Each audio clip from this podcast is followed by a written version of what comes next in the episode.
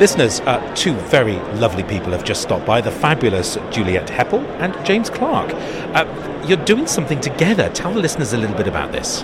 Um, well, we got... We had a long chat after my classroom project about why it was you couldn't buy uh, the things that we wanted for a classroom to make it a fun and flexible space, and um, decided since you couldn't buy it that maybe it would be a good thing for us to do together. So that's effectively what we've done.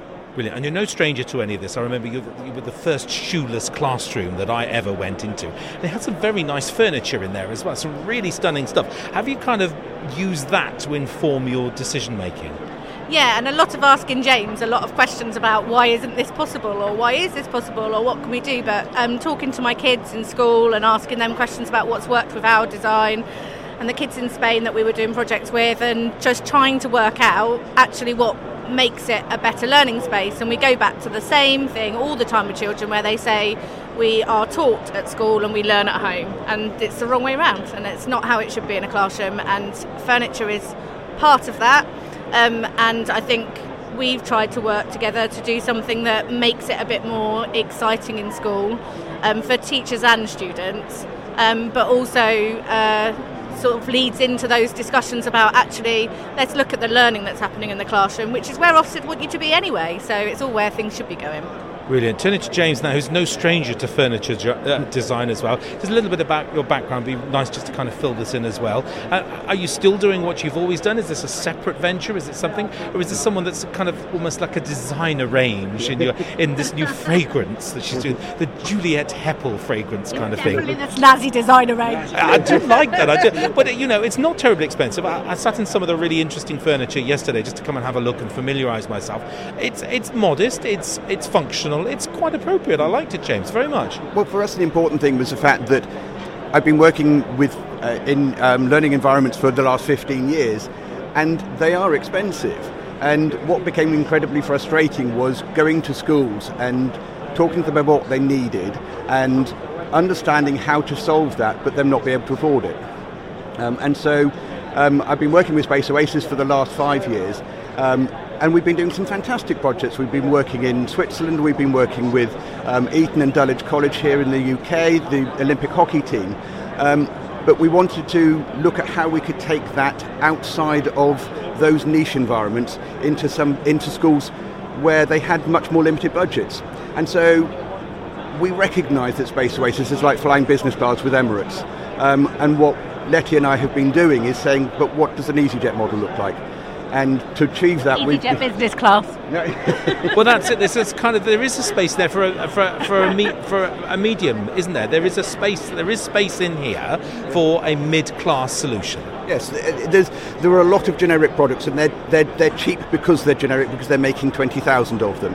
Um, and we know that we're not in that position, but we similarly know that we don't need to be in the position whereby cost becomes everything. So every decision, we've looked at all of the disruptors in in, in, in other markets. We've looked at how Aldi and Lidl have have operated in the in, in the retail sector. We've looked at how um, EasyJet and, and Ryanair have operated in the in the aircraft, and and therefore we've questioned everything and said, if we need that, we've kept it in. It's still the same quality, it's still the same um, um, functionality, and yet we stripped away some of the things that were nice to haves, um, and just put the, nece- the, the what is necessary and what actually will impact, we believe, on teaching and learning. Because ultimately, if it doesn't impact on teaching and learning, we all ought to go home. Indeed. Now, Juliet, Dad's still designing schools. I, his latest project's in India. Who's chatting with me this morning about it. Is your design now informing some of his designs? How's this working now? Yeah, it's a bit of an exchange of ideas, I think, a lot. Um, but I think the fundamental thing, and the reason that James is such a good fit in terms of all of this stuff, is because he knows his stuff so well, but he will listen to the children. And this, it all goes back to actually talking to the children you're working with and saying, well, what's worked for you? Um, so we've had a couple of... Uh, twenty-one-year-olds who've gone off to look at um, I T design and stuff based on stuff we've done with them previously, and they've come back and said, oh, this is the stuff I was talking about, and they get really excited to see it because it's informed by the feedback from them as well as the feedback from teachers about what works in a classroom. So are products available now? Can people buy stuff now, or are we still on the kind of early a, early adoption of this? Uh, defo buy stuff, yep, please. I like that. That's right. So we're already here with, with products around. Where can they go? Where can they find out more information, Juliet? Well, the Learniture website is is, is learniture dot co dot uk. Um, you can fill in an online quotation there, um, and we will then just email you back the forms to fill it to um, to um, um, to make that purchase. It is a part of Space Oasis. We're doing both options um, because there's still a space for both of those markets, um, and um, but it's set up as a separate division um, deliberately to do to um, to provide that offer. And uh, listeners, if you have, I mean, this is radio, it's very interesting because this is a very visual kind of thing, but this is really furniture. This is, I remember some of it, it's got a, like funky tiered seating, grassy, greeny, carpety kind of sitting on spongy things, beanbags that don't make a noise, and I mean, really splendid stuff like that. Is that the kind of stuff we're talking about? Yeah, I mean, the whole idea is that what's going to work in a space and what can be flexible. So the tiered seating is tiered seating, but it turns into a bench with Uh, a big table in the middle and a computer unit that's next door, or it's the tiered seating. The tables can go in rows or as individual tables or in gr- collaborative groups, so we're trying to make it all as flexible as possible. And of course, like the trademark for Dad and the stuff that we've done before is like all writable surfaces, so the children's work is um, public, it's seen, it's on display all the time, because we know we know as teachers that when you ask children to do display work, they do better work. So why would every single day not be display work? It's really quite simple when you put it like that. I remember Pops, and he won't mind me saying, agile spaces, Russell. Agile spaces. Yeah. They're the things that are going to make the difference. Yeah, and that's that's always been his key term. And and, and uh, when I went into teaching, I very quickly was like, oh, he does know what he's talking about then. Okay, fine. Well, let's do those things. And um, yeah, so we've all tried to make things as flexible as possible, but in an affordable way, and in a way that you're not spending half an hour every morning reworking your classroom as a teacher, because especially at the moment, things can be a nightmare and you're already overloaded with work enough. So flexible for the learning that's happening at that time, but not taking up more time. I remember when I visited your classroom for the first time, you had a lovely reading space with some really funky seats that were bookie-based and things. And, and I, I looked at that and I thought how important it is to have spaces that young folks connect with. Yeah, and I think especially the children I was working with then uh, needed that kind of breakout space for, as well, managing their emotions, managing their feelings about things, especially when they're being challenged in a classroom.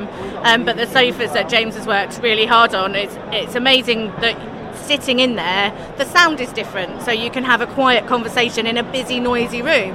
Um, you can you can hear each other better. Um, you know, my dad's working on one set of vocal cords, and he struggles in a big space like this uh, without a microphone, but he can sit in the sofa pods facing each other and have a good conversation. My friend in M F L has tried it with her kids learning Spanish, and she's been able to assess them in a class with sixty children in, all talking Spanish at the same time. So those kind of things, thinking about how the sound works, how that space is great for the children in a breakout space, but also actually practical and able to be used properly. So James, this is acoustic separation without the need of glass or perspex or polycarbonate and sealing them in some vacuum-packed freezer unit, is it? No, it's it's it's it's sixteen slats um, that have been very carefully arranged to not only provide structure and, and passive supervision, but also to, to, to reflect sound in different ways. Um, and and the fact that that then becomes a flat pack unit enables us to, to, to ship it. We're not shipping air. And so it is all of those things that come together um, when you really start digging behind um, a piece of furniture and say, what bits do we need, what bits do we not need, what bits are important. And for us, the most important bit of all of that is just sitting, talk to, listening to people like Letty, because Letty's been there at the coalface. We've not. I've never had to sit in front of thirty children and differentiate and, and do all of those things. We know how tough it is. We just want to be there to support it. That's that's the mantra. Well, as Juliet has just said, uh, th- it's not thirty anymore. It's sixty. It's ninety. It's a you know, it's a bigger group. Our teaching spaces are getting bigger. The expertise is getting. You know, we're doing team teaching. We're doing everything, but we still need those quiet breakout spaces. I, I noticed the slats all kind of compact. Nicely sit in the bench seating. I mean, that is so clever for shipping. It's a stunning invention. It really is very clever. Well, it's it's we, we've worked long and hard on it, and it's and it's it comes back to when you've got the right people around you, when you've got people who understand um, how to manufacture, which Space Oasis have been doing for years in this environment, when you've got people like Letty and Stephen who really know what's going on. Um, and we go out and we talk to teachers. Um, you know, we go to, we go down to West Thornton and, and talk to Di Pumphrey. We go to go up to Hartstown. We go to places like that and see what they're doing. And we're not there trying to talk about furniture in that instance. We're just talking about teaching and learning and what do they need and how how are we best going to support that. And people like Di is absolutely brilliant. She needs no help at all from any of us. Um, but there are teachers out there who do need help, and that's what we want to do. Brilliant, Abdul. What's on the horizon for you next? Is this? Uh, are you slowly taking over the work, Juliet? I mean, how is what is next?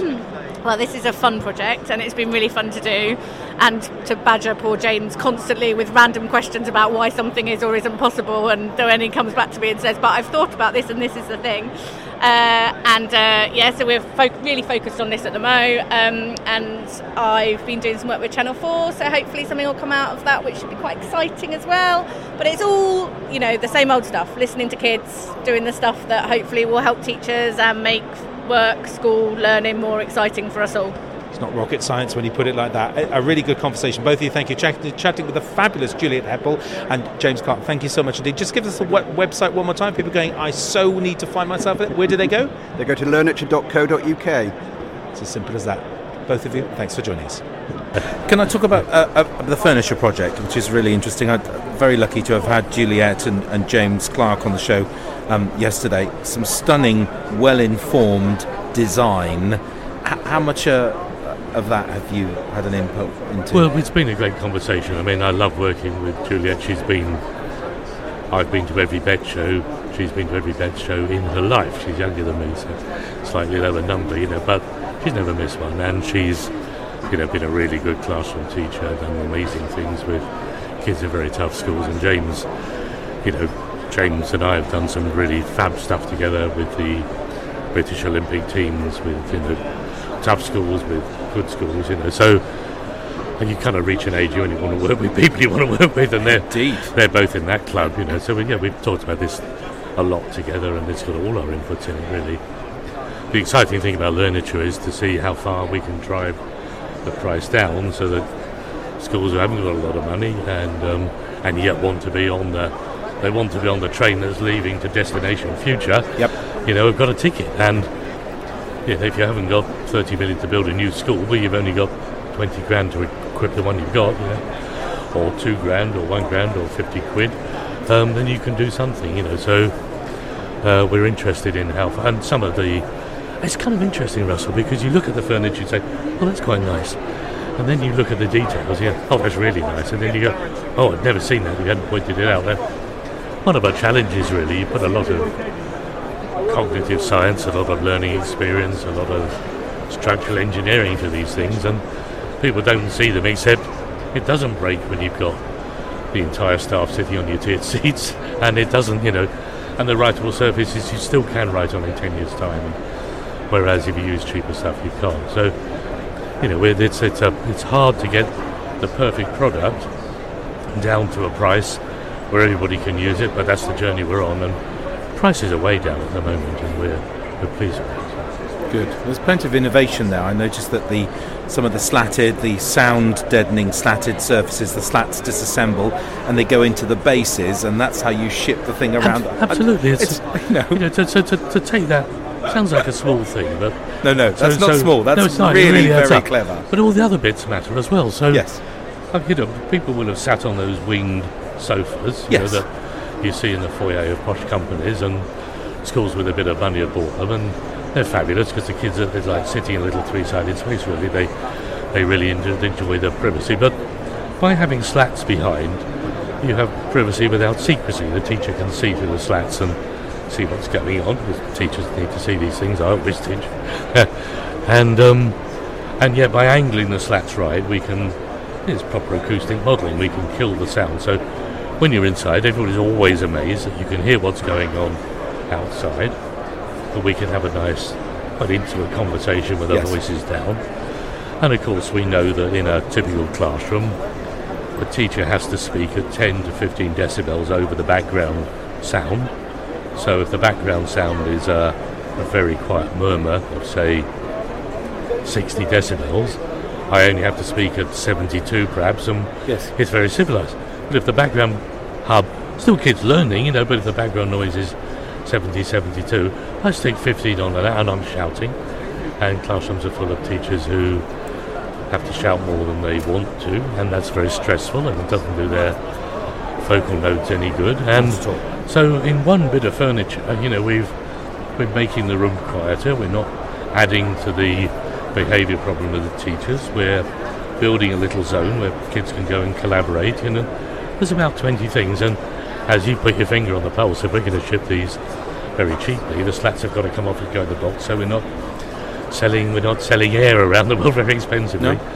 But I was just talking to somebody from Sweden who, the Scandinavians, by the way, they come into the show and they say, oh, get that, how how quick can you get them to us? I mean, every Scandinavian walking past was ordered, you know, which is really, really tells you something, I think. But they said, we have to have local industry involved. So, of course, another thing about being able to disassemble them is you can have a man with a van, you know, in, I guess in Holland that would be, you know, Fred Van Driver or, or whatever, and he, he or she then assembles the thing um, and delivers them. So you've got a local yes. industry. But actually, if you look at the little round tables over there and turn them over, the steel of the legs, which was quite difficult to design because the chairs, the tables have to stack because we're trying to create room, but all the legs are made with one pipe bender. So if you just have one of those pipe benders you buy in B and Q or whatever, you can make the whole thing with that. You don't need don't need welding, don't need cutting, don't need. So the ability to make that, say, in a third world country, where the kids, as part of their maker project, can make the tops and pipe bend, and then put better furniture into the school, and then make learning better. You know, you can see how. Oh, yes. You've got. I can see. Well, the stakeholders, and there's a whole raft Absolutely. of benefits from Absolutely. that. They'll feel ownership of the material, Absolutely. and. Uh, but if you walk past the stand, you just yeah. see quite cute tables I you can write on. You say, "Oh, that's nice." You know, there's a bit oh, more I to can it afford than that. them. I you know, know. There's always layers upon layers, like an onion of research. You know, well, as it should Learniture, be. Really. Learniture, folks, go to the website. Good. Um,